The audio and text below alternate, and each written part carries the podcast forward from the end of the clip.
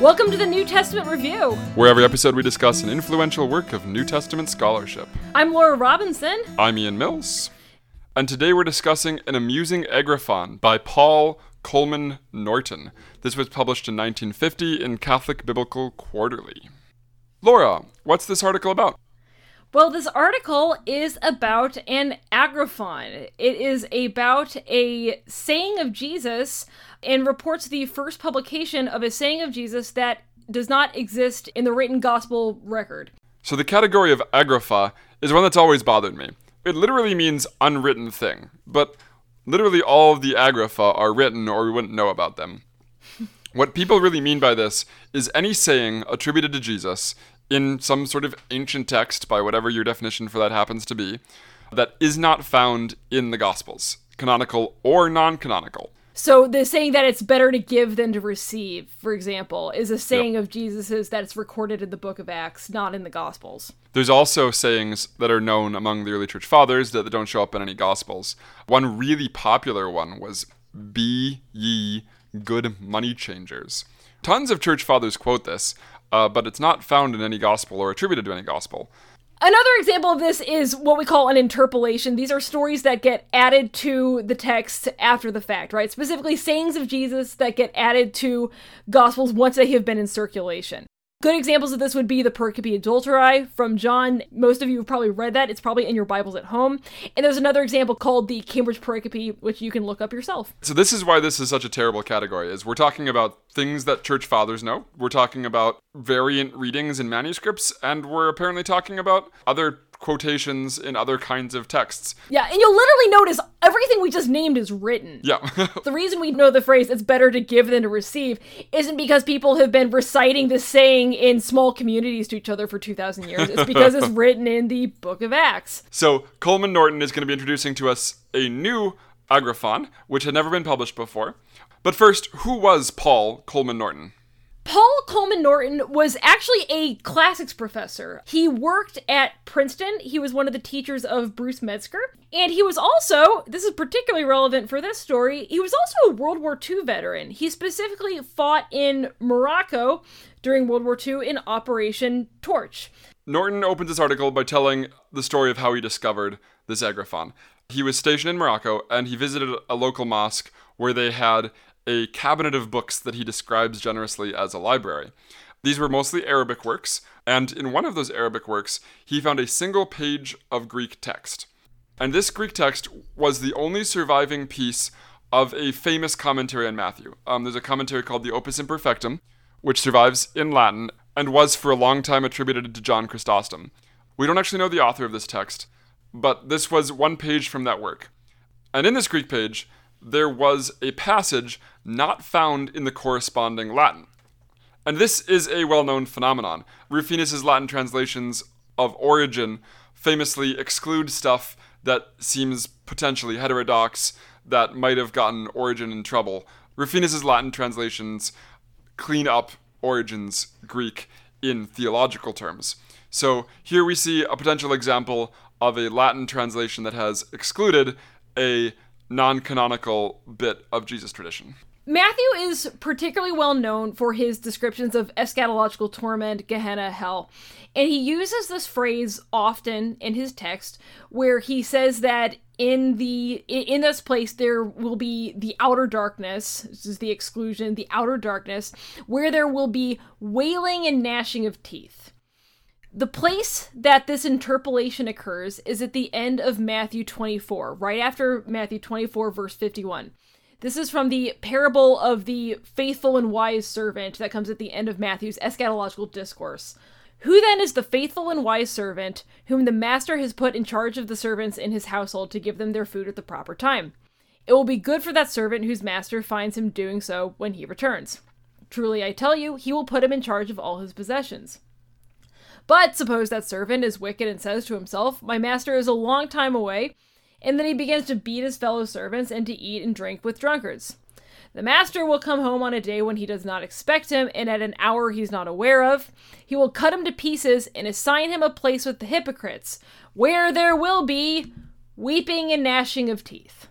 The hitherto unknown Greek page of the Opus Imperfectum continues And behold, a certain one of his disciples standing by said unto him, Rabbi, which translated means master, how can these things be, if they are toothless? And Jesus answered and said, O you of little faith, trouble yourself not. If it happens that they are lacking any teeth, teeth will be provided. We are in an era of New Testament scholarship where some texts that purport to have the sayings of Jesus in them are being newly discovered. Nag Hammadi was discovered shortly before this article was released. For uh, for instance, this is a uh, library of Gnostic texts, some of which have sayings of Jesus in it. Um, this is also uh, an early stage of Gospel of Thomas scholarship. That feels changed a lot. Uh, and also, form criticism is not in its heyday per se, but it's still around. The idea that we could find authentic historical sayings of Jesus out there still was still very much a live idea in the academy.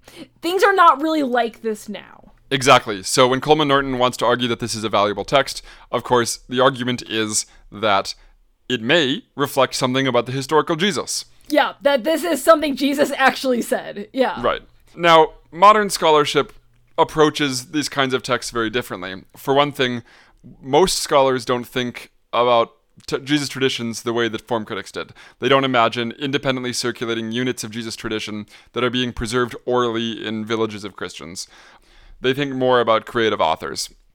Secondly, there's a much greater appreciation for what Jesus traditions can tell us about early Christian interpreters of Jesus rather than the historical Jesus himself. So we look to the Cambridge Pericope, the Pericope Adulterae, um, the Freer Logion, these extra canonical sayings of Jesus, more often now for what do they reflect about the Christian tradition. But since we're reading Coleman Norton, since we're treating his article, mm-hmm. let's give him a fair shake. Why does Coleman Norton think it's at least possible that this is historical? One of the big reasons he flags up is the idea that Jesus was historically funny. He talks about some examples from the New Testament where Jesus is reported using puns or jokes or absurd images that would be in character with this. So one of the examples he gives, for instance, is the eye of the needle saying that it is yep. easier for a camel to go through the eye of a needle than for a rich man to enter the kingdom of, the kingdom of heaven. This fits with the idea of sort of a comical, jocular Jesus. He also points to the pun in Peter's name. He calls him Rocky, or the idea of straining at a gnat and swallowing a camel. It's true. Jesus, it seems, could tell a joke. Yeah. And, and one thing he also points to is the fact that this is a bit of a dopey question, right? So if we were to suppose that somebody actually did ask Jesus the question, what happens if you're toothless? Then, you know, this might be an ask a stupid question, get a stupid answer moment.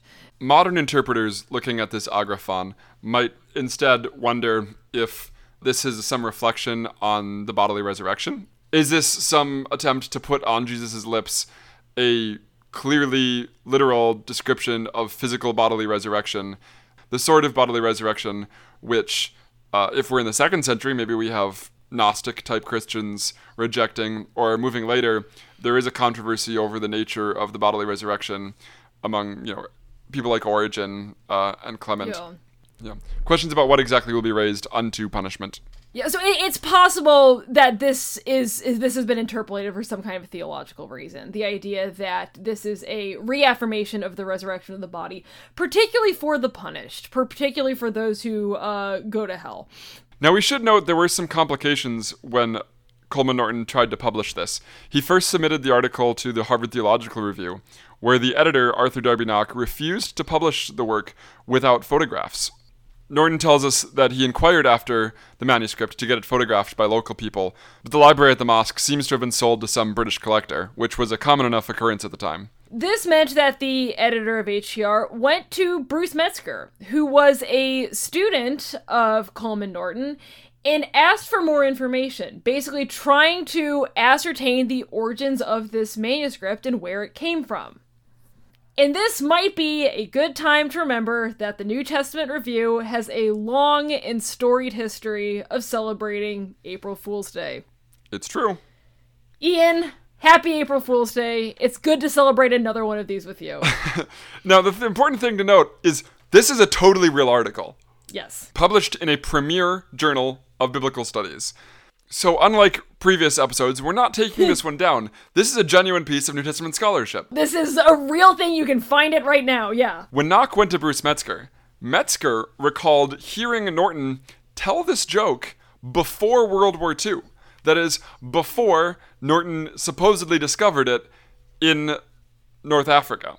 Norton does say in the article that he has heard this joke before, and he kind of explains this away with a bit of a hand wavy cliche that the uh, oh this shows the the history and the present and the presence of history, and um, but it does seem like you can't photograph this manuscript. The paper was lost between World War II and the time of publication. Uh, no one has seen this since.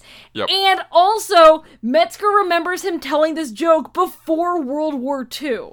Yep. It really does not seem like there is any possibility that Norton actually did find that he actually found this interpolation in a manuscript. And if you read this article, this is Yep. the craziest article I have ever read. So much of it is narrative for one thing. And there are all Yep. these bananas asides, particularly in the footnotes, Yeah. where he explains of how did he find this manuscript. It's like, well, the manuscript was at a library and we weren't allowed in there because there was a skirmish between the Allied soldiers and the Moroccans who lived there. And it turned out if you hurt a Moroccan, you had to pay $18. It's like, what are you talking about? This is the craziest, most meandering thing.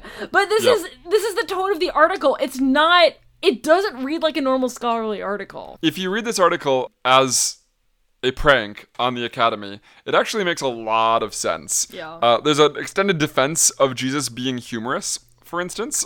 Jesus liked to play jokes or tell jokes. And there's this one discussion in the article of this hapax legomena, this word that only appears in this Greek fragment that appears nowhere else in Greek literature. And it's something like thrice toothed or three toothed. Mm-hmm. is, in the commentary, someone remarks that this will be the, the person's, the damned person's third set of teeth. And Carlson, Stephen Carlson, in his book The Gospel Hoax, notes that Coleman Norton draws particular attention to the fact that throughout the entire fragment, the dentals, which are letters that are like T, D, and Th, um, the dentals are consistently omitted in groups of three.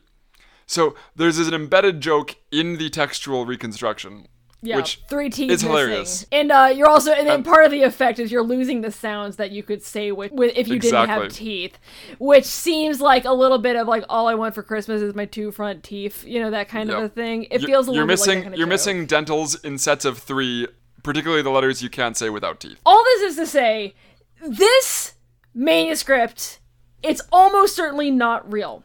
The article about it is. This is one of the weird examples of a modern hoax of somebody trying to pass off a fake manuscript, or at least a fake remembered manuscript in this case, as real. And there's a question here of why did he do it? One thing I am very struck by is the fact that Coleman Norton did not stand to gain financially from this. There are a few famous examples uh, recently in the uh, academy of some malfeasance and uh, bad behavior that did result in tremendous financial gain, um, or at least resulted in possible uh, career gain. But when Coleman Norton wrote this, he was tenured at Princeton and he didn't make any money from it. So it Right. doesn't seem like his motives were very practical or material. And it's not really advancing any particular ideological agenda, so far as No. I can tell. It's He's not, a pious fraud. Yeah. Exactly. Uh, Yeah. It seems rather to just be a prank on the Academy. Um, A classicist takes one of his favorite jokes and gives it to Jesus, and then writes a hilarious and absurd article about it. Uh, that manages to get published in the premier journal for New Testament studies. And, and- the, the footnotes of this really do have to be seen to be believed. There It's is true. a lot of wild stuff hiding in the margins, and if you can get your hands on a copy, I highly recommend it. Well, happy April Fools, Laura. Happy April Fools! This is a, a bit of a variation on our normal historical theme for April Fools, but I'm glad we got to talk about uh, maybe not one of our famous pranks, but at least somebody no. else's. Indeed. We should have more New Testament Review content coming to you on a semi regular basis yeah. going forward. Um, but it's good to be back together with you, Laura. It is. Uh, we missed, missed having the show, and uh, it's great to talk to you. Talk to you soon.